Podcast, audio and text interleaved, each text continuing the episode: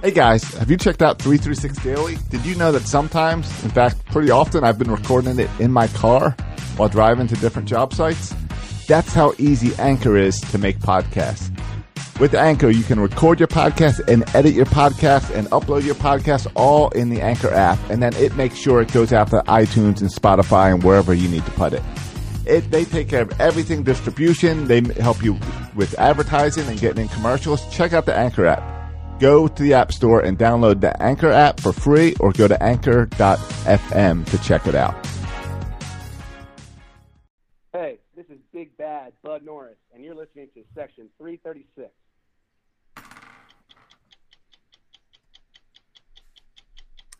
Fans have seen their first pictures from Sarasota of pitchers participating in a three day minicamp. The saying goes that a picture can say a thousand words.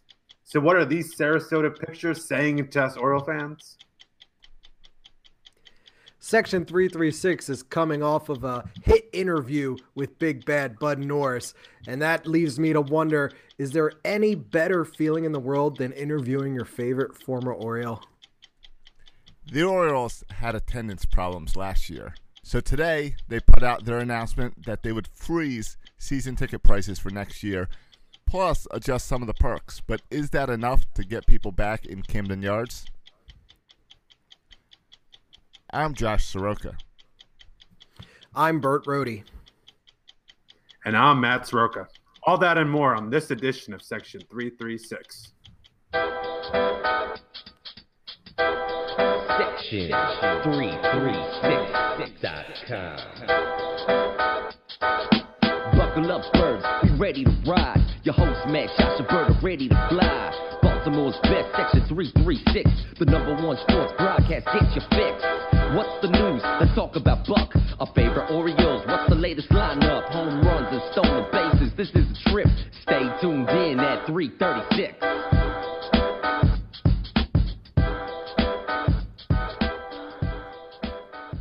Ladies and gentlemen, boys and girls, Baltimore sports fans of all ages, welcome to Section 336, the next generation of Baltimore sports talk. I'm your dearly stuttering host, Matt Soroka. As always, I'm joined by the zany Bert Rohde What up, coconuts? and the Button Lover Josh We, Soroka. we just all introduced ourselves on the little 60 minutes bit. Oh, I have know I that- not been introducing you guys the past few weeks? No, you have. I, I, you have, and I know you've But- done but it for why are we five still years. doing it? But I don't know why. We we've added the sixty minutes. You Yeah. can adjust. It's uh, you know it's a habit. It's five years of this, and you've been doing the same thing. Yeah, I, I We're, won't do it anymore. we're the kings of redundancy. We are the redundancy kings. If we're the kings of anything, it's redundancy. I won't do it anymore. This would be the last episode, Coconuts, that I do a double intro. That I'm redundant All right, down it. with the introductions, at least. I'll be redundant in other things. I think we're going to talk about Manny Machado again. yeah. Oh. Speaking of redundancy, Signing off. Well, can, can, can I just? I want to. I want to start the start the show with this. I hope you guys got a chance to check out our Bud Norris interview. Uh, that, that was a lot of good. That was a lot of fun. yeah, there was Bud there Norris. was there was more news in our Bud Norris interview than what's coming out of the mini camp down in Sarasota. Amen. I mean, we we got re- we got some real news. They're all writing post uh, long blogs and everything about Castro's hair. Yeah, I tell you what, it's got me got me a little bit excited though. It got I'm I'm a little like watching just the pictures. It sucks me in every time. That not only does it get me excited for baseball, but like I've never been since the end of the season. I've never been more optimistic about this team than I am tonight. After watching all these pictures, I'm optimistic. We're going all the way. And uh, a good sign, Miguel Castro, his hair does have what do you call highlights, highlight tips? What do you, I don't know what you call those. I don't know color. Uh, he's got some white, uh, you know, white ends. Frosted, frosted tips. Frosted tips. Thank you, Bert the zany one comes in. Yeah, uh, he's man. got those frosted tips, which is better than uh, was it last year, two years ago, when we're, all we were talking about is We're- how fat Chris Tillman was. That's true.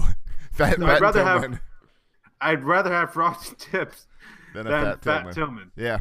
Yeah. It, it's amazing how excited we get for grown men in shorts. Yeah, yeah. This is I've had I've had a really good few days. I haven't. I'm I'm excited to talk to you guys. I was I'm a little desperate for human interaction.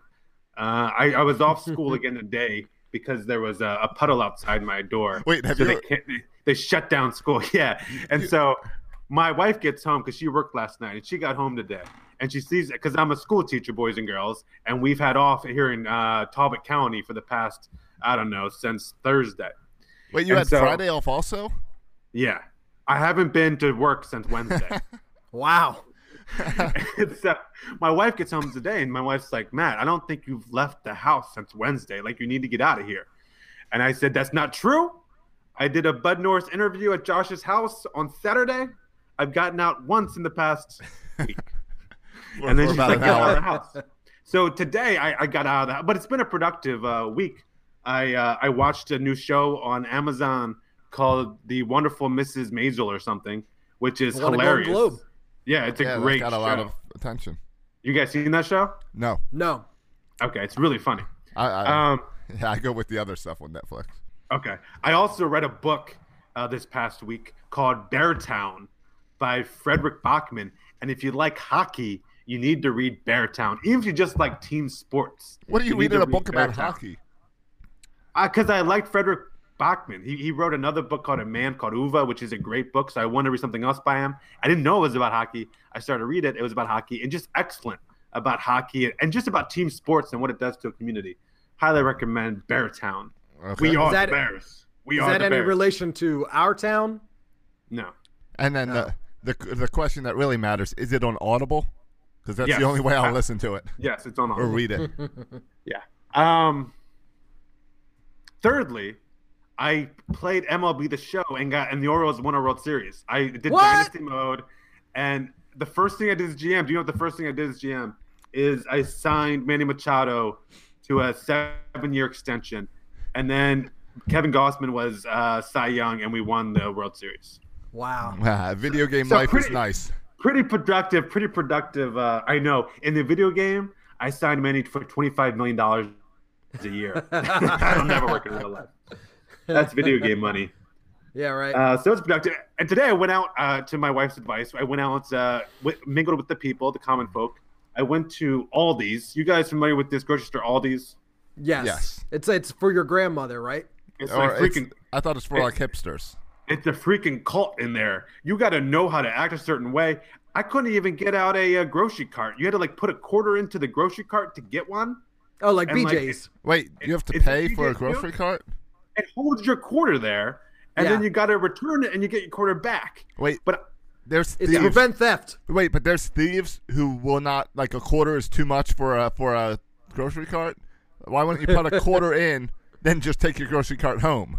And also, because they don't have to hire people to get the groceries uh, carts from the parking lot, it's a- 'cause you're Yeah, forced to yeah, put it back in line. You know what? I'm a big I spender. figure out how to put it back. I felt like a darn fool because everyone else just walked beside me. I'd let my quarter go in order to push that thing down the road. Yeah. Just, just to make a point. I don't want to collect my cart, hire some teenager to go walk the parking lot. Yeah, Aldi's has great prices, but it's the whole like you got to It's it's like the soup Nazi. You got to know how to act when you walk up to the register. Like you get your groceries. They have no bags there. They have no bags. You got to take your own bags, and then you got to go after you buy groceries to the wall, and that's where you put your stuff in your bag by yourself. No bag boy. Weird. This Give is me why, Weis any day. I'm going to Weis after the show's over. And Yeah, I'm, I I'm a a Harris. I'm a Harris. Teeter guy. Oh, Harris. Oh, Harris Teeter. Harris Teeter. Yeah. Oh, excuse me. It- Harris. it- it- it's not no. It's not, not. everyone can afford Harris. eh, right. It's no Whole Foods, but I like my Harris Teeter. Get your grape upon from Harris Teeter. Okay, I see. So anyway, it's, it's been it's been a good. And then I went and got Foz. I was talking about in the pre-show. All right. Sounds like a really nice vacation. Yeah, it's been it's actually been really good. I did some schoolwork in there too, but but not much. Was that was So that longer? Was that longer than your winter break? Eh, about the same length? About the same length. It's been. So so, but I'm excited to talk to you guys because I I've been kind of shut up for a while. And usually I get my all talked out when I'm talking to my students, but I've had no students to talk to. So I've been talking to Silas, the cat, and just myself. You know, it's it's just striking me that when Silas is a little older and he's going to hear you nonstop complaining and ranting about the Orioles, that Silas is going to grow up and be going to school with these uh, pretty intelligent conversations about the Orioles. Yeah. Yeah. just because you'll need someone to talk to. Yeah, yeah, he, he will be. I was thinking about this year. We're gonna go. He hasn't been to an Oriole game yet, so this is gonna be his first year this year. Uh, today we went out together sporting our Oriole caps. He has an Oriole cap just like me. And so uh, and this year is going to be the year where I take him to his first game. And I hope, I think this year they're going to win the World Series. So how cool in kind of this first year of watching baseball, he's going to see a World Series. So that's going to be pretty cool. Yeah. Hey, good luck getting uh getting Silas an experience like Albie had when he was a baby watching Delmon Young hit the uh, bases loaded double Yeah. in Game Two of the ALDS. You can't top that. Was that Albie's first game? No, but it was uh, I think it was probably his fourth or fifth of that season, and he slept through it. Yeah. So in Albie's first season, you guys, we went to the playoffs. Uh, 2014. Yeah, he was So born stop. two days before opening day. Okay. T- TMI, Bird. Don't want the whole life story of Albie, all right? We're Right, just and he was conceived. uh, stuck in it. Yeah, he yeah, was what it go- conceived, let me let me do the math real quick. That's a Right. great story. Let me start with that.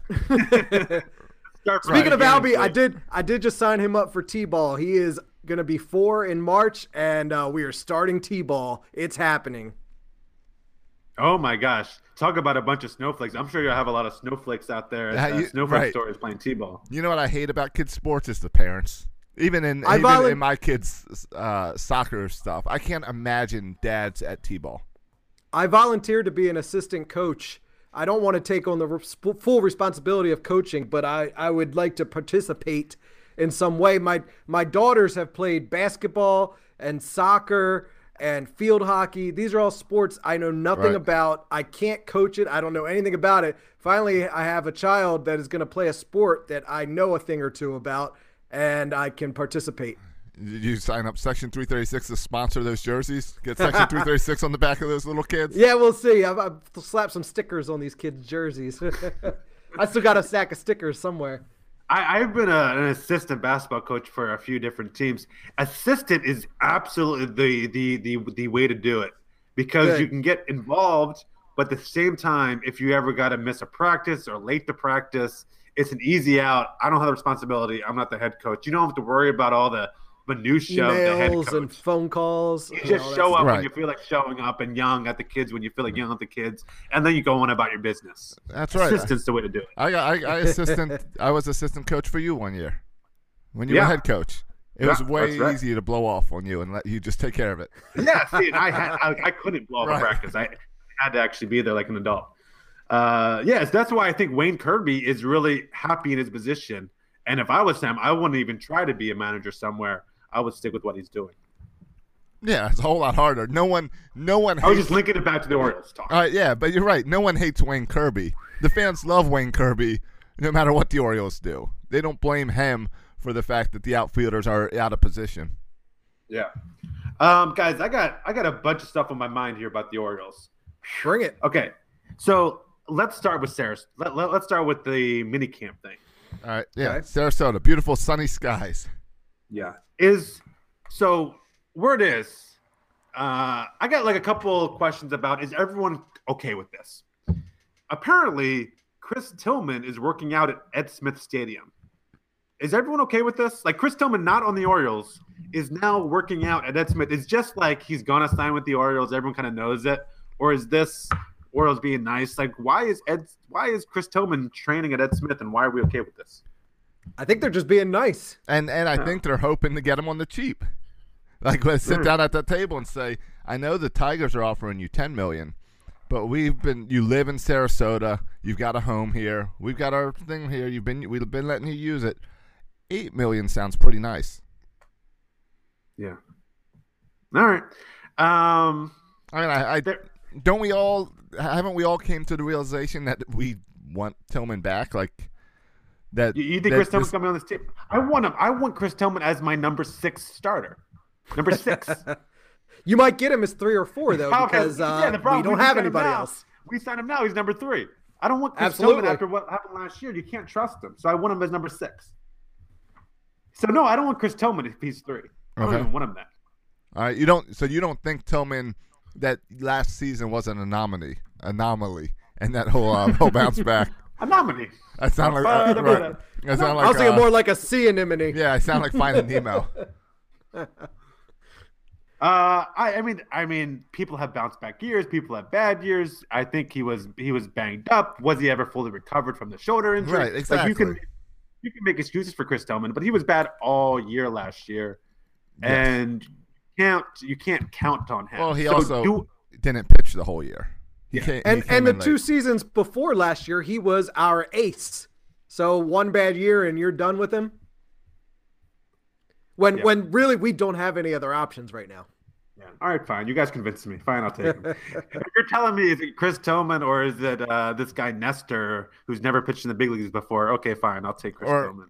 or Castro, Yeah. who who apparently wants a chance at the starter position. Yeah, why not? Um, All right. What else? Yeah, I was looking for the list of names. There was uh, there's a whole bunch of pitchers who showed up for this three day mini camp, but the guys who didn't show up, I think, are more no. It's more no, no notable who didn't show up. Do you guys have this list? I believe the list is um, Ynoa, Asher, and Wright. I think there's a list of the guy, three guys who didn't show up, which was a little bit surprised that they didn't show up to a mini camp. That's uh, I th- I mean, they might have reasons. I know Mike Wright and Josh. You would appreciate this. Mike Wright is working out with Brady Anderson, and that's why he's not there. So I guess that's a good excuse Oh. working out with Brady Anderson. Sure. Yeah, I would I would vouch for that. Yeah, but then you got to remember it's Mike Wright, and do you really care? But if you're, I and I think the names were Alec Ash and Gabriel Noah. Why aren't they there? Like those guys are fighting for spots. I don't know. I know they they've got so many pitchers down there that they call every catcher like related to the Orioles to come down there and catch. So like Alex Murphy's down there uh, Yeah. catching, and it's Because they got like 50 pitchers down. Right. People say we have no pitchers. There's like 50 pitchers in Sarasota right now practicing. So take that, haters. Yeah, but how many of them are, are potential starters? Three, four, five starters. Two. Dylan Bundy, Kevin Gausman. Yeah, yeah. One Hey, uh, Josh, we need to get this guy back on the show, recurring guest, because he's working out with Brady Anderson too, and I want to know what the workouts are like. Trey Mancini is working out with Brady Anderson too. Yeah. in What? California. I'm I'm assuming it's teaching him more to be an outfielder. He had a successful season last year, so if he could turn into a real outfielder, that would be impressive. Yeah. Um, the uh, this is more like going on Sarasota. Is everyone okay with this? They asked um, uh, Buck Showalter about the Rule Five picks. We have three Rule Five picks. Right. and they're all pitchers. And and when Buck was out, and, and Buck said, you know, it's really like we have five Rule Five pitchers because if you add Wright and Ynoa, who are out of options, it's like there's five Rule Draft pitchers. Um, Right. Which is not a positive. Yeah, but I don't understand this logic because according to that, then I would say there's like 20 Rule Five guys because Darren O'Day can't be sent down. Um, No, what the logic Mychal Givens can't be sent down. Brad Brach can't be sent Right, down. but All those other guys can't be sent down either. So what you're really saying is, these guys could be cut. yeah, that Mike Wright and Gabriel Noah are so bad Yes. that they really don't deserve to be in a major league team. And so we're gonna have to make a tough decision because they're not good enough to be on a top 25. Yeah. What he's saying is, yeah, this could be their last straw as well. Yeah, These are guys, So, they're not all going to make the roster. yeah, and so this is these are two guys, right? and Ynoa, uh, to watch during spring training because if you cut them, you cut them, and you know how the Orioles love. The Orioles love guys with options, and here are two guys who don't have options. So if they're not good enough to start, I don't think they're just going to try to hide these guys in the bullpen. You you can't afford to. Right. They're not Dylan Bundy who you're trying to stash in the bullpen here. Yeah. Um, I know you're going through pitching issues. Did you, did you read some of other Bucks other quotes? Did you see that he said he'd like to bring back Craig Gentry? Yeah. Out of all guys, Yeah, can you explain that one? Yeah, here's what I don't understand. Um, we want two things. We want a left-handed hitter and a good defensive outfielder. Right. Craig Gentry's a right-handed hitter. I get a fourth out. You want a fourth outfielder, late inning defensive replacement, and the Chavez. And you know, speed. our- yeah, and speed. There's a guy out there that I'm surprised no one has connected with the Orioles, though he seems to be on a lot of people's lists. I, I haven't seen anyone connect him directly with the Orioles, and I just find that a little bit curious. Well, And that's who is it? Jarrod Dyson. From Jarrod Dyson. Royals. Yeah, sure. Yeah, Royals in last year's with the Mariners. I'd love to see Dyson come to Baltimore. ton of speed, amazing defensively, and left-handed. And he's like a fourth outfielder. He's not good enough to be an everyday outfielder. Right. but he's great defensively. He will be more expensive than Greg Gentry, probably, and isn't but that- so will everybody else. Isn't that what it comes down to? The reason Buck wants Craig Gentry is because Craig Gentry's cheap, and we don't. Yeah. We, we can't spend any money on any other positions when we need to spend money on pitching. Yeah. Um, but if we don't spend money on pitching like we haven't so far, then maybe you can afford Jarrod Dyson. Yeah, unless Craig Gentry can pitch. Yeah. a couple other interesting, uh, and not related to pitching either, but Buck Showalter said he has a plan. Buck Showalter says, I have a plan, but I won't reveal it about Manny Machado playing shortstop and what to do about Tim Right, Beckham. right, and Beckham. Yeah, What, what are you guys' thoughts on this? Uh, what's the advantage here of moving Manny Machado to shortstop? to Outside show, the fact that Manny Machado wants to move to shortstop. to showcase him for uh, trade in July. I mean, the That's only other, the only other, I, I held up, I held out hope that it was because Manny wants to play shortstop and you want to lock up Manny long term. But they have, they, they've, they've basically made the announcement that hey, Manny's not going to be an Oriole, and he's going to be gone by July. So it, now it's got to all be showcase, show him off. Yeah, but I mean, does anyone, did other major league clubs really doubt he can play shortstop? He came up as a shortstop. Right, exactly. I think most probably people not. understand he can play. And he's Right, they already played some of it. Like when JJ Hardy was hurt a couple years ago, he, he played a lot of shortstops. I, Yeah. it does, There's like, for- there's no there's no potential suitors out there that are saying, mm, I don't know, can he really play shortstop? Is yeah. it, is it The- that the- Bu- Buck doesn't like Beckham? Yeah, that's the only way I could see it is if they really don't like Tim Beckham at shortstop. And the other, I was reading an interesting article by um, I don't know who wrote it, but one, one, one of the bloggers talking about, and I thought this is a good point. The opportunities you get like 200 more opportunities at shortstop than, than at third baseman. So if you're a great defensive player and you want to put a player in a position to get more opportunities defensively, Right. then shortstop gets a lot more opportunities defensively than a third baseman would. So I get I get there. And if you don't like Tim Beckham, maybe. But other than that, And maybe why in the final year of his deal would you mess with something that's working? Well, maybe maybe this is what Mancini's doing out with Brady. I mean, you've got three first basemen. Working at third baseman? you've got you've got three first basemen. You've had Davis over at third before. Maybe you're thinking you can eat. it's easier to, to fill a hole at, at third base than it is at short. But again, it's a short term issue because Manny's Yeah, not staying. Yeah. So what are you gonna do for a few months? Right? Yeah. Yeah. All right. Well that's that's the uh oh, and I saw this. I don't know what to make of this. Just reading um just you know reports from Sarasota. Um Roch Kubatko said that in one of his blogs at the bottom, kind of snuck this in at the bottom.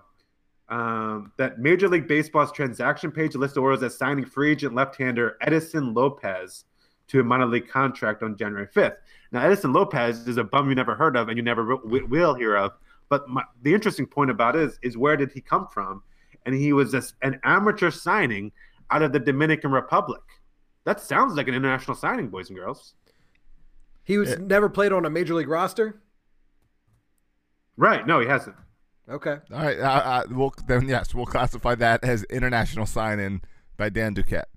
Oh no, but isn't isn't the, the Dominican a U.S. territory? Yeah, does that count? That's I not international. Dominican Counted. It does not. Does that not qualify as international? I don't know. Um, I think we need to give it to Duquette. no. No, I checked like the Closest we're gonna get. Baseball America international transactions, and it wasn't listed there. So we still got to do some more Okay. investigative work. So maybe into it's not considered international. I don't know. I don't know. It's close. I mean, it's out of uh, for me. If it's out of the continental United States, uh, even if he went to Hawaii or Alaska, for him, I would Right. count that. I would count that.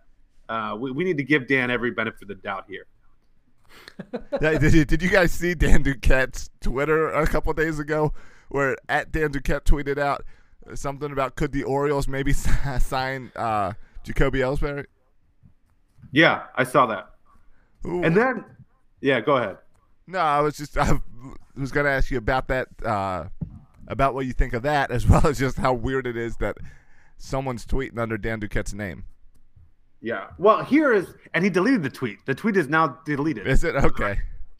Um, and the and the most recent tweet says from Dan Duquette, uh, is come listen to Mr. Duquette speak in Springfield for the Western Massachusetts Baseball Hall of Fame induction.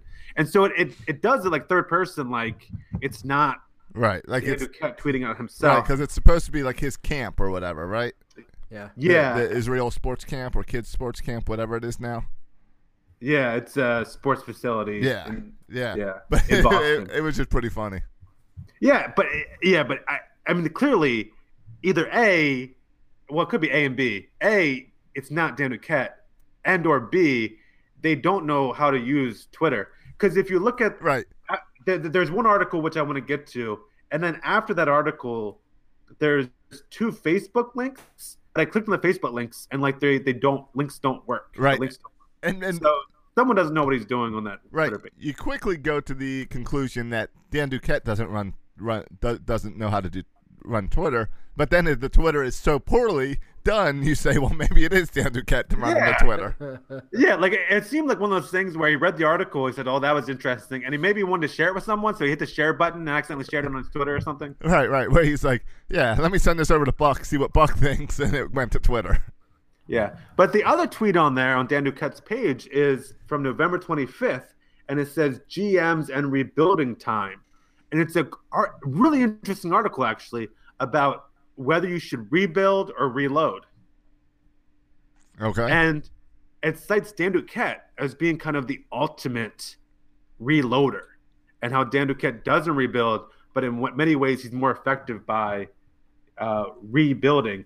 And I was thinking about this. If you look at Dan Duquette's record, here, here I want to I want to share some numbers with you guys. Oriole records. Oriole win total for the season. The Orioles win total. Let's take a stroll down memory lane. 2007, the Orioles won 69 games. 69. Ouch. Yeah. Someone say nice. Bert says ouch. 2008, the Orioles won 68 games. 2009, the Orioles won 64 games. All right, you're going back too far. Let's go. They won 66 games. 2011, they won 69 games. I want to make the point that from 2000, what did I just say, 7 to 2011, always in the 60s for Right. win totals. Mm-hmm. Yes. Then We remember it 2012. fondly. 2012, 93. Then 85 wins. Then 96 wins. Then 81 wins. Then 89. Then this previous year, 75 wins. What happened in 2012 that we went from a 69 win team to a 93 win team? What changed? The answer, boys and girls, is Dan Duquette. and Buck Showalter. Well, he came in 2010, though. Okay. So All right. and and and, and Dan Duquette came right before the arrival. And it's not like, and people are There- quick to argue, that was Andy MacPhail's team. That was Andy MacPhail's team he put together. Right. There was no re- But the fact is, there was no rebuild for the Orioles. yeah, there was no re- when Dan Like- Duquette came in, he didn't rebuild. Like the Astros just won the World Series. The, Sports Illustrated predicted it what five years ago because they were rebuilding that farm system. The Orioles had none of that. There, it, that's why it came out of nowhere, and people still don't understand it. Yeah, and I would argue what what uh, Andy MacPhail was trying to do for a lot of years is he was trying to rebuild, but just unsuccessfully because he couldn't grow any arms. Right. But when when Dan Duquette gets here, immediately we go from 69 wins to 93 wins, which is just remarkable. It's remarkable. And people can say now, oh, it was Andy McPhail's team, but no one was predicting the Orioles would turn it around like that. But when Right. Dan Duquette got here, immediately turned around. And don't say he didn't do anything because he's the guy that brought in guys like Miguel Castro, Wei Yin Chen, ironically, two international signings. Right. I Ubaldo Jimenez. well, yeah, uh, he, he he came in 2012. Um, but I was looking at some of the international signings uh, and Dan Duquette's moves. This is what Dan Duquette does whenever he gets to a new team. He starts signing Asians, and he did it with. Uh, It's a weird way to put it, but okay. when he got to the Red Sox, he signed a bunch of Asians. When he got to the Orioles, he signed a bunch of Asians. None of them worked out. Is that a disrespectful way to say it? Maybe I shouldn't say sign a bunch of Asians. I don't know. I'm not sure if I can make that the show title. Sign in Asians. Okay, I'll, I'll try to. Well, specifically, he went after uh, into South Korea. Act- That's actually when you guys That's remember. that's the ban. We were. he got in trouble because he messed with a young South Korean Right. boy who Yeah. wasn't of age yet. I don't think that's the right word in, but yes. This is sounding worse than when I was talking about Asians before. I gotta get out of here. But uh, but he was not all the moves were successful, but he did get Wei Yin Chen. um, out of Taiwan, and and and he, and he brought he tried a couple other guys that didn't work out. Um, he's the guy that brought in um, Hyun Soo Kim more more recently, um, but he, Right. But he's brought these smaller moves. We, we don't no one remembers Miguel Castro, right? But he brought him in to solidify that that rotation. 2012, 2014, Sporting News named uh, Dan Duquette the general manager of the year in 2014. My my point on, on all this is Right, that wasn't that long ago. yeah, we have two things going on in Baltimore that makes us hate Dan Duquette. We have a recency bias of just last year we were bad, and we also have like, I feel like this is what the Ravens are going through, and this is why everyone hates Ozzie Newsome right now. It's because we've had this recurrent problem of not having a playmaker on offense, and every year they try to address it, but they don't really address it. hmm And so you become like all the other problems kind of compile because you have this nagging thing Right. that you never taken care of, even when you try to. Which And I feel like that's right for the Orioles, it's pitching. yeah, and then so this is becoming kind of this nagging issue. And you're like, well, how, why come you haven't addressed it? And last off season, we could look at all the starting pitchers and we could say there's no one we could afford. So we tried to buy these cheaper guys, like Giovanni Gallardo a couple years ago, like Ubaldo Jimenez a few years ago, because they were the cheaper options because you couldn't afford any of the top line guys. But now it looks like, oh, we've never been able to address these problems because Gallardo did not work out and Jimenez did not work out. Um, and we ignore Wei Yin Chen, who worked out, and Miguel Gonzalez, who worked out for a little while. Right. And we ignore Bud Norris, who was a great trade, and that worked out for Or a the while. bullpen. As For a the whole. bullpen, uh, Dan Duquette brought in Brad Brach. Uh, Zach Britton was already here, but he developed into elite starter under uh, under Dan Duquette's reign. So I, I think Dan Duquette, GMs in general, need to be better self promoters. Like Dan Duquette has done a really, and the more I think about it, the more I really think Dan Duquette has done a great Right. job given the circumstances. Yeah. And he needs to be a little more self promoting here. The three years He should spend he spend time here- on Twitter promoting himself. The three years, yeah, like that article. That, Yeah. That's what got me thinking about that article. the three years prior to Dan Duquette's arrival, the Orioles averaged 66.3 wins. The three years after his arrival, they've averaged they averaged 91.3 wins, a difference of 25 wins, a change of 37.8%, which That's for that period of time is the best in all of baseball. Right, that's huge. And so when Dan Duquette says, I'm not going to rebuild, I believe him because I don't think he knows how. Because his entire career, going back to the Expos, when he should have won the World Series, except it was shortened because of uh, the strike, or going to Boston when he built that team in Boston and they he pulled a Buck Showalter and he left and then they won the World Series. And now here in Baltimore, he took a bad team and overnight he made the Orioles a playoff team. This is what Dan Duquette does. He takes good teams and he makes them even better, and he doesn't rebuild. So He why- just man just wins? So why doesn't Peter Angelos extend him and extend Buck and and give us a little hope there? I, I think isn't I there think fans will lose their mind, but I think that's the right move to do. right? I mean, well, part of it is I think part of it is fans are getting frustrated because we've had these great five years, um, and now we see Buck Showalter's tenure ending, Dan Duquette's tenure ending, and the big one is Manny Machado ending, Adam Jones ending. These guys that that were that foundation for it on the field and off the field, all coming to an end, and this is where like this is where if you're another team and how you see the Nationals spend money and all, this is the year where you're like it's coming to an end. We got to go all in, and you're not going all in yet. It's weird. It's Yeah. like you're just gonna let it die, and that's that's uh, scary for O's fans who had that 14 year period not too long ago. We all went through that. And, and Yeah. you and you can bring up the point about how the Orioles have had the best record, or that we've had the most wins over the last five years, or the, the drastic improvement from 2011, or sorry, 2007 to 2011, from then 2012 up until the present. But in that same five-year span, there's five different teams that all have World Series rings, and we got a few wins, and that's about Yeah, it. yeah. Yeah, but I've been an Oriole fan for like th- for 37 years, and my favorite like top 10 Oriole moments are all in the past five years. So there, there's something there that that they did turn this team around, and it's really scary about going back.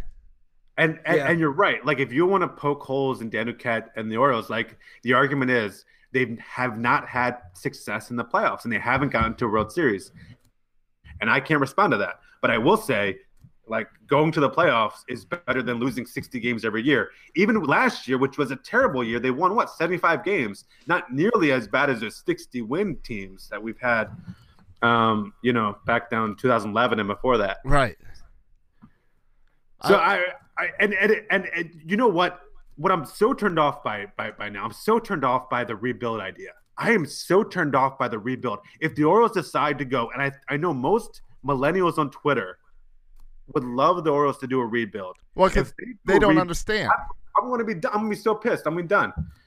Because here's here's what's going to happen if they do a rebuild. Can I tell you what's going to happen if they if they do a rebuild? Right now they have like two top hundred prospects. Right, like they have like Austin Hays and Chance Sisco. I don't know if Hunter Harvey's in the top 100 or not because of all the injuries. Right. If they trade Manny Machado, Adam Jones, trade everyone, right? Full on rebuild. They'll have about four or five or six probably top 100 prospects. You still need 25 men to fill a roster. And so you'll get a, f- a few prospects. You'll get about six, seven, eight, even eight top 100. You still need 25 men to, to, to fill up a roster.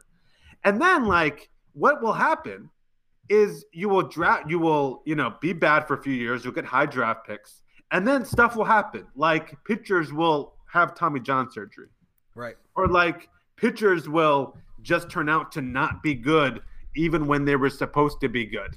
They'll turn Right. out to just suck. Right? And it just Yep. happened with a few of these guys. And all of a sudden, that rebuild that you saw was going to take three years ends up taking four or five years. And Right. then you don't have any good players to trade anymore because you trade all those players away, and the players you're developing aren't really coming into what you thought they were. They're turning into Jeffrey Hammonds instead of Barry Bonds, and then you can't trade anyone else away. So you're just stuck trying to sign people for too much money or just doing through the draft, which he's had no success in. And so a five year rebuild turns into a seven, eight, nine, 10, 11 year rebuild, and you have nothing to show for it. That's going to happen. And people will say, but no, the Astros and the Cubs. Yeah, the Astros and Cubs are well run organizations that got really lucky. And so you're right. That could happen to the Orioles. That could happen to the Orioles. And Or we could be in for 15 more straight losing seasons. I'd rather Dan Duquette builds a team that can compete, win 85 games a year, maybe one year gets lucky and wins 94 wins, and and try to get in the playoffs and be good, good, good, good, instead of selling all for the small chance of being great one year. But that's just my opinion. And that's that's that is that's part of the problem of this instant gratification society where if I want something I can click on my phone and it shows up on my doorstep the next day or if I live in Baltimore City within 2 hours. And it's so I expect that that's how the Orioles work as well. If I want a winning team, you just dump all these people and we sign all these guys that come and make it a winning ball club next year. Rebuilding's a long-term process. Yeah, and some teams, and and I think people we kind of sneered at the comment that no one built re- rebuilds an AL East, but it's true. No one, the the Yankees. I mean, they rebuild for maybe a year, but Right. they, they're not going into five year rebuild mode. Red Sox aren't going to five. Even the Rays, the Rays don't go in five year rebuild modes. The Nope. Rays traded Evan Longoria not to reload for 2024. They're trying to win this year. And they're trying to compete next year. Like they keep on reloading and keep on trading away to guys to get back guys who can help them compete now. So this whole thing that the only way to compete and win is to do like a five-year Cubs rebuild is silly and it's so risky. You have the chance to tank your organization. I mean, look at I know it's a different sport, but 76ers trust the process. They've been trusting the process over there in Philadelphia for seven years. And now for the first year this year, they actually look like they have a halfway decent team. But because Well, of in, Yeah, look at the I mean, Cleveland Browns. yeah, and the Browns, and you see this happen in baseball teams too. Like there are bad teams who stay bad because it's. I mean, even when you draft someone, I mean, this is the nature of baseball, right? You draft someone and you hope they're good in five years. What if that person's not good, and then then you're screwed for for then you're screwed again. So it's. I mean, the rebuild sounds nice, but in reality, I'd rather have Dan Duquette's kind of win now philosophy and retooling every single year. Even if you're never going to be that 120 win team, the best team in baseball, I'd rather be at that 80 win team. And if you ball bounces your way, you can get up to 85, 87, 88, make the playoffs. And every now and then, once every five years, everything goes your way, and you get Bud Norris has an awesome season, and you win 95 games, and you win the AL East. I'd rather take that approach. Yeah, I think I think we agree with you. Um, the question is that we're still sitting here with this slow off season and uh, nothing going on this season. We got to it a little bit in the Bud Norris interview where we kind of got him to admit that, yeah, I guess maybe Dan Duquette did. You can credit Dan Duquette with, with these organizations waiting out the off season. Um, how long are we going to have to wait for this off season? If we're we're in January, we're almost to the January 9th, and the Orioles have done nothing. Yeah. Well, and Matt, you touched on it too with the Yankees and the Red Sox that there's no such thing as extended rebuilds with them because they will just go buy or trade for the players they want. Uh, you know, the very next year coming off of a bad year, or when they are coming off an already pretty good year like they had in 2017, they're already adding the pieces to be even better in 2018. Uh, you know, it it's it's makes the Orioles to a point where they they need more than just one starting pitcher to compete.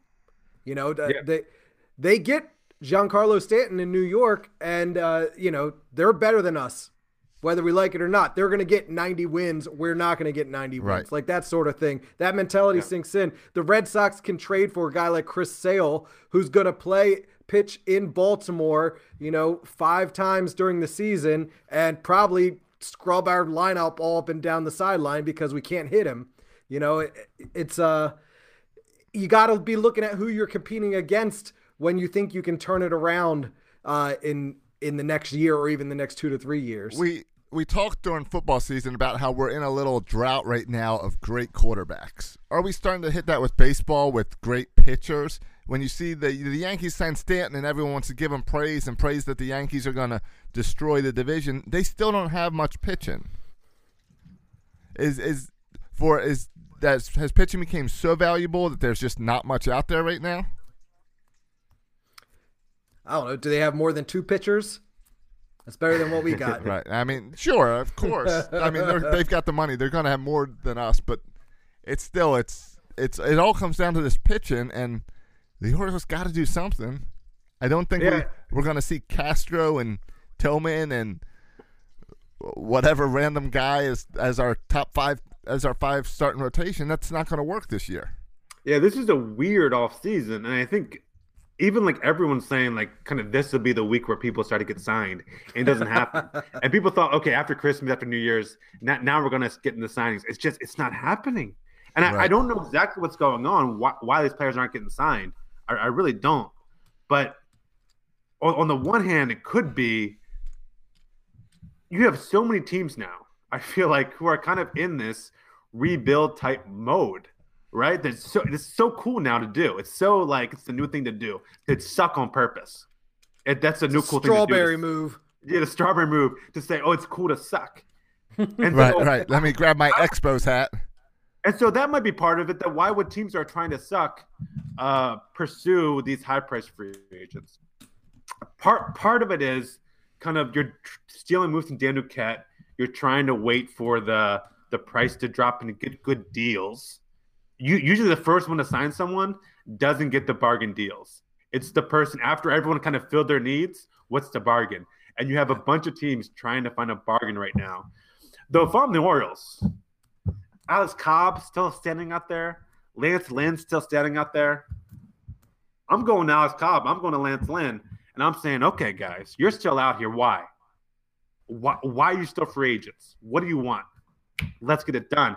It sounds like, I mean, if no one else is going to jump on it, like Orioles, why not jump on Alex Cobb or Lance Lynn? Right. But the latest I heard is we're we're we're really going hard after Andrew Cashner. So Right. okay, good for the Orioles. Lance Lynn and Alex Cobb are there. We'll go after Andrew, Andrew Cashner. So, I mean, I guess everyone's waiting for that price to, to drop. Do people not need starting pitching? I think people could use Yu Darvish. People could use Alex Cobb. So I don't I don't know what's why everything's so slow. I was I was thinking about this after the Bud Norris interview because during that interview, Bud pointed out that Ubaldo got signed during spring training. That uh, Nelson, Nelson Cruz, I think, was a during spring training. So he mentioned how- Dan Duquette moves. Yeah. yeah, more and more Dan. uh, Speaking specifically Dan Duquette, he was signing guys during spring training, and I tried to think of what has changed in baseball that players now can afford to wait, and there's this waiting game of the the players want to be signed, the teams want to wait out to get the prices lower, but I don't think the players are as anxious to be signed anymore because now they all have their own workout facilities, their own places where they're going. They're all getting ready and, and getting into shape without the team that they don't need that team as much ahead of time. Like in the past, where you would want to get on the team so you can get down to the workout facility and get in shape and get ready for the season. I don't think that's needed as much nowadays. Unless you're they- like Chris Tillman and, your and your former team just yet lets you, you use their facility. Of course. Yeah. Just open up Ed Smith Stadium to everybody. Right. Hey, hey, if that lets us see a bunch of pictures, I have no problem with Ed, any any good pitcher that wants to work out at Ed Smith. You're welcome to. you know, if if uh if Cashner wants to come work out in Dead Smith, no problem. If Alex Cobb wants to, I'll pay you to work out at Ed Smith Stadium. I mean, whatever it can get for us to see some pitching. Yeah, yeah. I, it's be interesting to see how long this drags out because I think this is this is unique to baseball that it's dragging out, and I don't know. I don't know. It maybe has something to do with that, and people players tra- training on their own, and maybe has something to do with people trying to find that bargain and not want to over so much, not want to overspend. But it's weird that all the relievers got caught up really quick Right. and made good money. But the starters and even the hitters, like JD Martinez, still hasn't had a deal, and everyone says he's going to Boston. But then why haven't you made a deal yet if you know you're going to Boston? Like it's just it's weird how no one's kind of making any moves. Yeah, there's got to be a floodgate at some point that's going to hit in the next couple weeks that all this is going to open up. I would, I Yeah, would like- think. Like talking to Bud Norris, like he wants to know where he's going to live next year, or wants to know where where he's going to be, where he's going to play half of his baseball games. At. Right. There's rumors that he's going to end up with the Cubs, which Yeah, would be cool, that. cool for his career, especially for a guy that loves the National League baseball. Good. Uh, but yeah, it's just it's a weird off season and really quiet on the uh, free agent front. Maybe Yeah. we'll have some news next week. But it, I tell you where it's Tune not in. quiet. I tell you where it's not quiet, and that's in the chat room. A couple comments from the chat room. Uh, Dave Westwood say, "I totally thought that was a fake account when he posted it." Of course, talking about Dan Duquette. I could be GM with those Twitter skills. Yeah, and this is like Dan Duquette does not have good communication skills via words, his oral skills, or like on Twitter, his social media skills. So, like, I think people need to get better at self promoting. Dan Duquette has a really incredible record with the Expos, Red Sox, and Orioles. Like he should be considered one record wise one of the best GMs in baseball. Yet he doesn't give that kind of credit. Uh, so I think he needs to do a better job of self promoting, especially nowadays when people are so quick to hate. Even means just posting articles like that, like someone running your account and posting articles that tell us how great you are. I think that's good. Uh, uh, will help your reputation a little bit, maybe. Or maybe that's not a good look to tweet about yourself how awesome you are. I don't know. I'm perfectly fine Um, other things that. from the other, other things from the chat room. Um, J- Jacob says, but our standard of winning has been greatly improved since we made the ALCS in 2014. We expected that team to make it back, but we haven't been back since. This is a great point. With winning comes higher expectations, and that's how it should be. You expect a 60 win team to not be good. You expect a team that makes the that wins the division, goes to the ALCS. You expect them to be to be good. yeah, the- the especially next year. imagine if you were 18 years old in 2012. Yeah. and and for your adult life you've seen winning baseball it's tough we we are we're all jaded that we we know how it goes Yeah. but I mean imagine if you're if you're 10 years old and the year is is 2000. And so from the time you're 10 to time you're 30, um, you have to witness losing baseball. And we are, at least when we were kids, we saw the Orioles be good um, Yes. when, when we were kids. Uh, but if we go rebuild mode now, if we go rebuild mode now, a whole generation of fans could be lost. I mean, Yeah. well and that's what happened we definitely Yeah. lost a generation of fans from the first 14 years of losing that lost a generation and that's what grew that's why you have red sox fans in savannah park is those losing seasons Yeah, and that's why you have our attendance to the highest it ever was in in 2000, and we've never touched those three million No. mark again. Hold Never on. That, that's a different issue.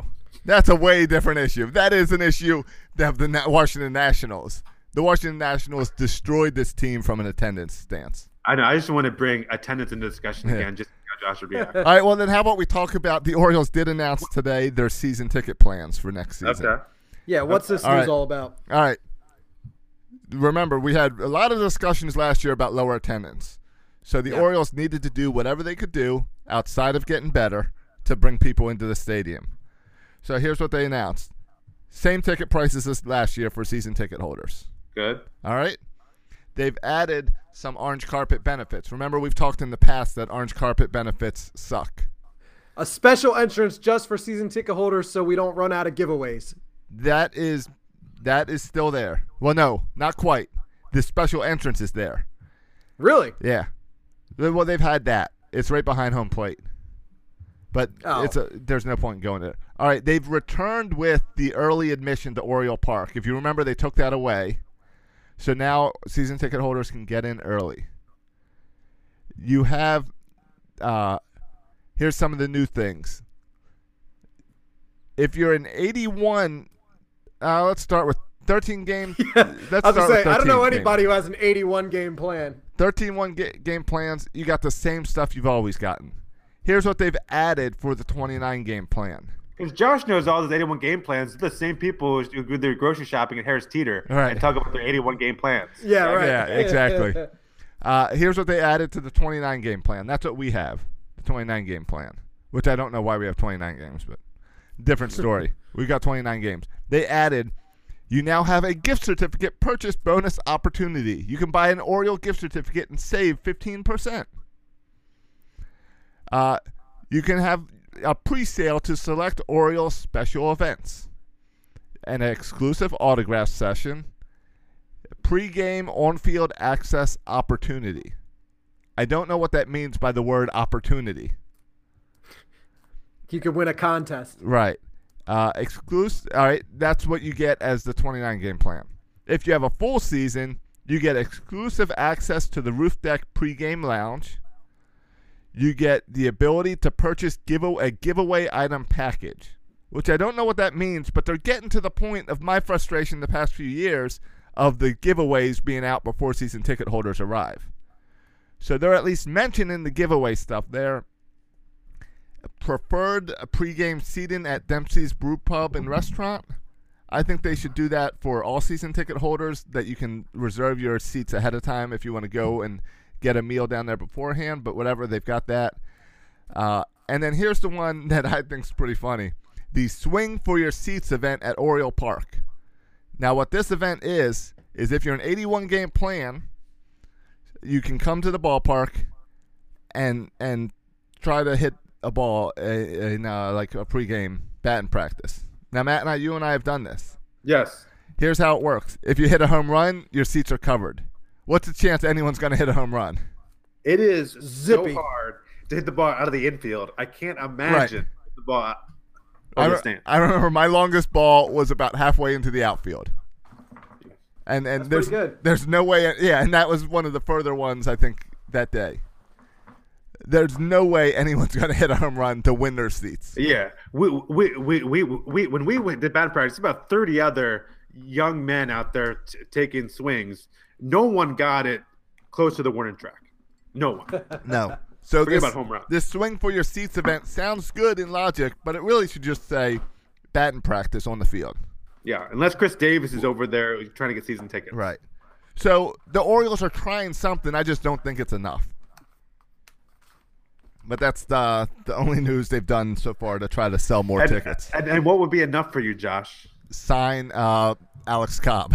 Yeah, that has I think different departments, right? All right. Then this department, they got it close with letting you purchase the giveaway items, but they should just say, if you've got the 29 game plan, we're going to mail you your giveaways. I, I Yeah, know not- you love. Yeah, go ahead. None of that none of that stuff you said is enticing anybody to upgrade or to become a- like that not none of those are deal makers. No, you still have the same uh, bonuses as far as ordering opening day tickets and and uh, postseason tickets, but that only matters if they're good. The on the field, going and watching the game on the pregame, that's cool, but that's like something you'll do once or twice. Well, and it's a, it's an opportunity, Right, and exactly. it's only for 81 game plan holders. No, no, no, that's for 29 game. Oh, okay. But you're right. What the key is, no one knows what opportunity means. Does opportunity mean like we have here's your ticket, you can come on this day for 15 minutes and wander in and out? no one knows what that opportunity means. So that's a strange one to me.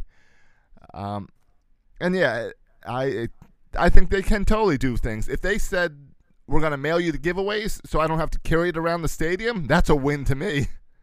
There's nothing I like. Ex- there's nothing I dislike except a rainy day when I'm having to carry my bobblehead box in the stadium and try to keep it dry. Well, it's it's very it's a very easy fix, and it's all things we've talked about on this show before. I know Matt, you don't care about the giveaways. I some of the giveaways I care about, some of them I don't. But that's something very simple that they could Right. easily do, even even if they don't mail it to you. Just a guaranteed entrance where if you're a season ticket holder, you're guaranteed to get one. As aside from these losers who buy cheap tickets just to get the giveaway and then they walk right out The before the, eBayers. game even the starts. eBayers. Yeah, exactly. Right. And this isn't Uh, about the giveaways, it's about the PR department being creative. And we've seen And- other teams get creative in order to fill the stadium.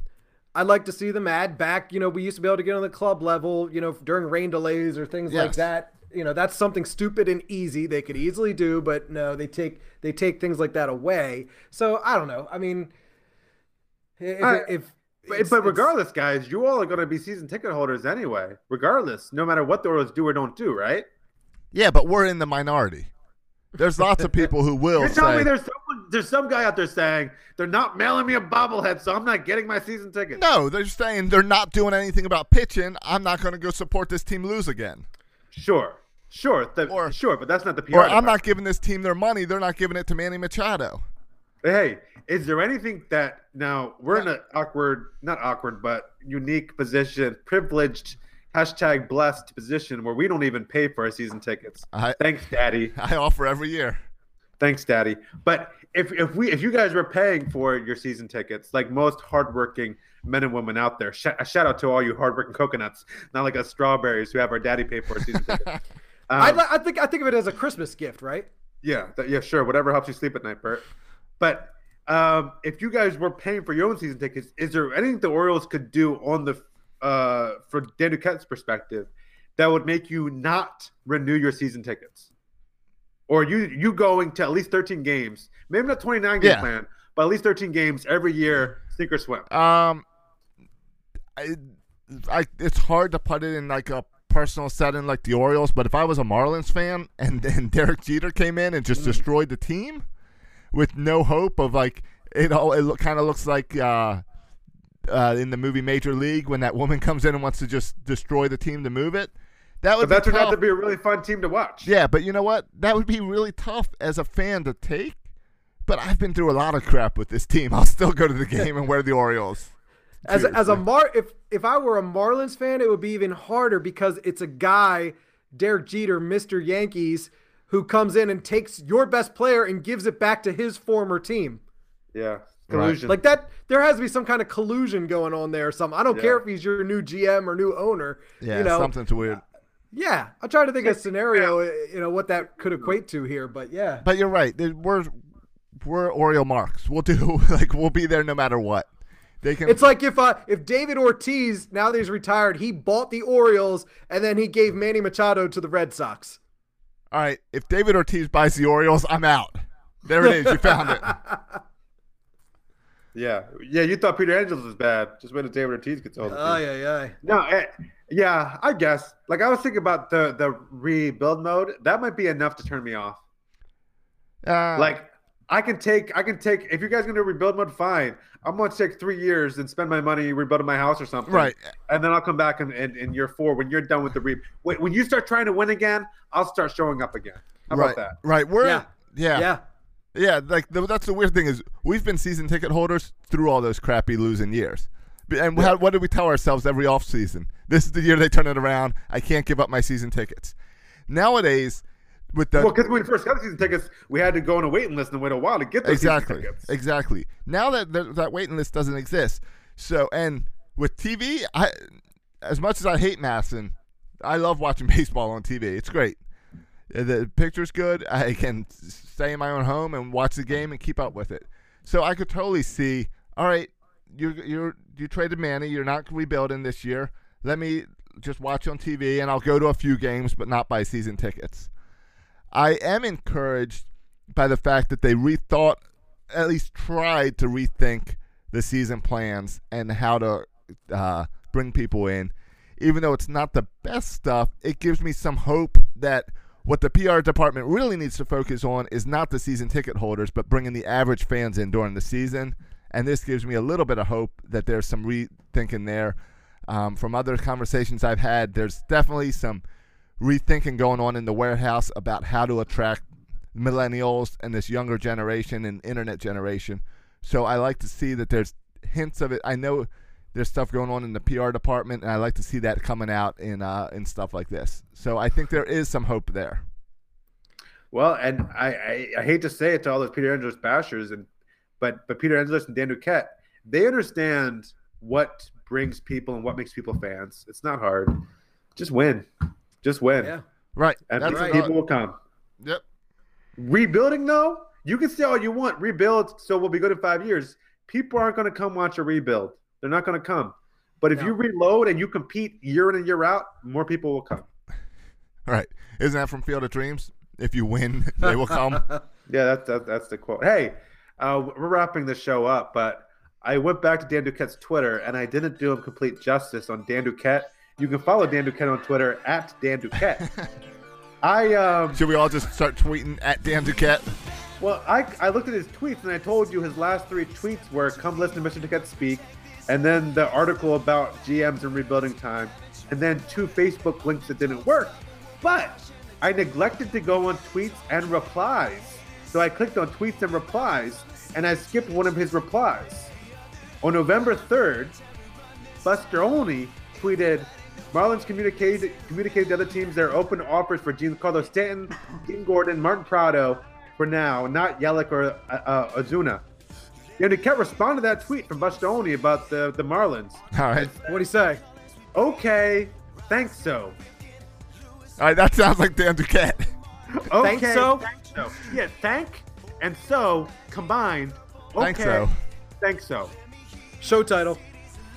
Okay. Thanks so. What is? Yeah. So that's that's our GM. Is that like Covfefe? Yeah, it's like a Fefe. You see Don. You see Donald Trump singing at the national uh, championship game yes on Monday night. Fake news. Yeah. I see, yeah. Yeah, it's blowing up all, all day. I turn it on. They're showing. Does he know the words? I don't really care. That, that, uh, uh, ne- the, the next debate. That well, the question is, if he doesn't know the, the words, does Oprah know the words? That's the next question. Heyo, heyo. Right. Mm. I bet she does. Well, good show. We we didn't get into uh, any Ravens talk. Coaches, Yeah, new defensive coordinator. coaches go. New defensive coordinator Martindale coming in Yeah. to save our defense from Dean Pees. Uh, he's a he's a good guy, internal guy, so good move. I'm fine with it. But it definitely looks like they wanted Chuck and they couldn't get Chuck. yeah, Chuck uh, would rather not. He must be he must not be going anywhere. Yeah, I was holding out for Ray Lewis, Red Reed. Well, Ed Reed's up for like isn't uh, some university trying to sign Ed Reed as defensive coordinator? Oh, really? Good for him. I think I saw something about that. Good for him for pursuing that. I was just kidding. I really don't want to. I know you don't. I want, I want someone who knows who knows stuff. So Martindale, I didn't know who he was. I like a little bit of a splash. Give me a name. Give me a name. A name would be nice, and and Yeah. I'd like a guy to, that could bring in a new a new look, a new new uh, excitement. Yeah, like yeah, like our defense last year was not awesome. Right, right. So it kind of seems like we're doing just more of the same. Which is the story of of the Ravens right now, right? Oh yeah, More the same. yep. Yep. Yeah. Wake me up in September. And hopefully it won't be more the same for the Orioles because by the time we talk next week, they would have signed Two more Lance pitchers. Lynn, Alex Cobb, and Andrew Cashner, and we'll be talking World Series. We'll see. I hope so. Someone's gonna sign him. Might as well be the. Orioles. I'll take any starting pitcher. Man, you, you wait. You make me wait long enough. I'll get excited about Cashner. I know next week we'll be excited for Cashner if he's in black and orange. wait long enough. I can get excited for Cashner. Right. There.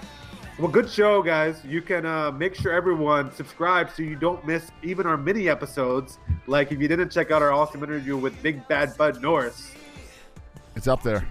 out. It's up there. Subscribe so you won't miss any of our mini episodes, as well as our regular shows. Next week, I think we'll be back to Monday night at 7:30. Yeah, next week Oh, Drew uh, Forrester is going to join us in studio from Uh, we'll Drew's Morning Dish. goes.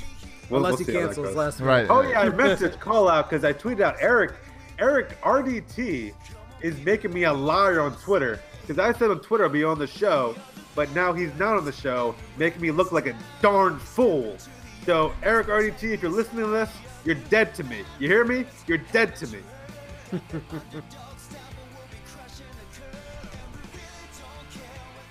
Okay. You good? yeah, you can follow us. On that note, uh, subscribe. Follow us on Instagram at Section 336 Show. Follow us on Twitter at Section 336 Show. And follow us on Facebook like that as well. Just search Section 336. Write, a, write us a review on iTunes. It's been a while. We love those new reviews. They help people find the show. So write us a review on iTunes. Uh, you can follow me on Twitter at Section 336. You can follow Bert. At Bert Rohde. And you can follow Josh. At Josh Soroka. Thanks for listening, boys and girls. And as always, go O's. Sign somebody. Thank you for listening to the Section 336 podcast. Please go to iTunes and Facebook for all complaints or the occasional compliment. If I were you, I would not take any baseball advice from these guys. Josh and Matt were raised by an Orioles obsessed father, and Bert, uh, well, Bert fell in love with Don Mattingly. He has a thing for mustaches.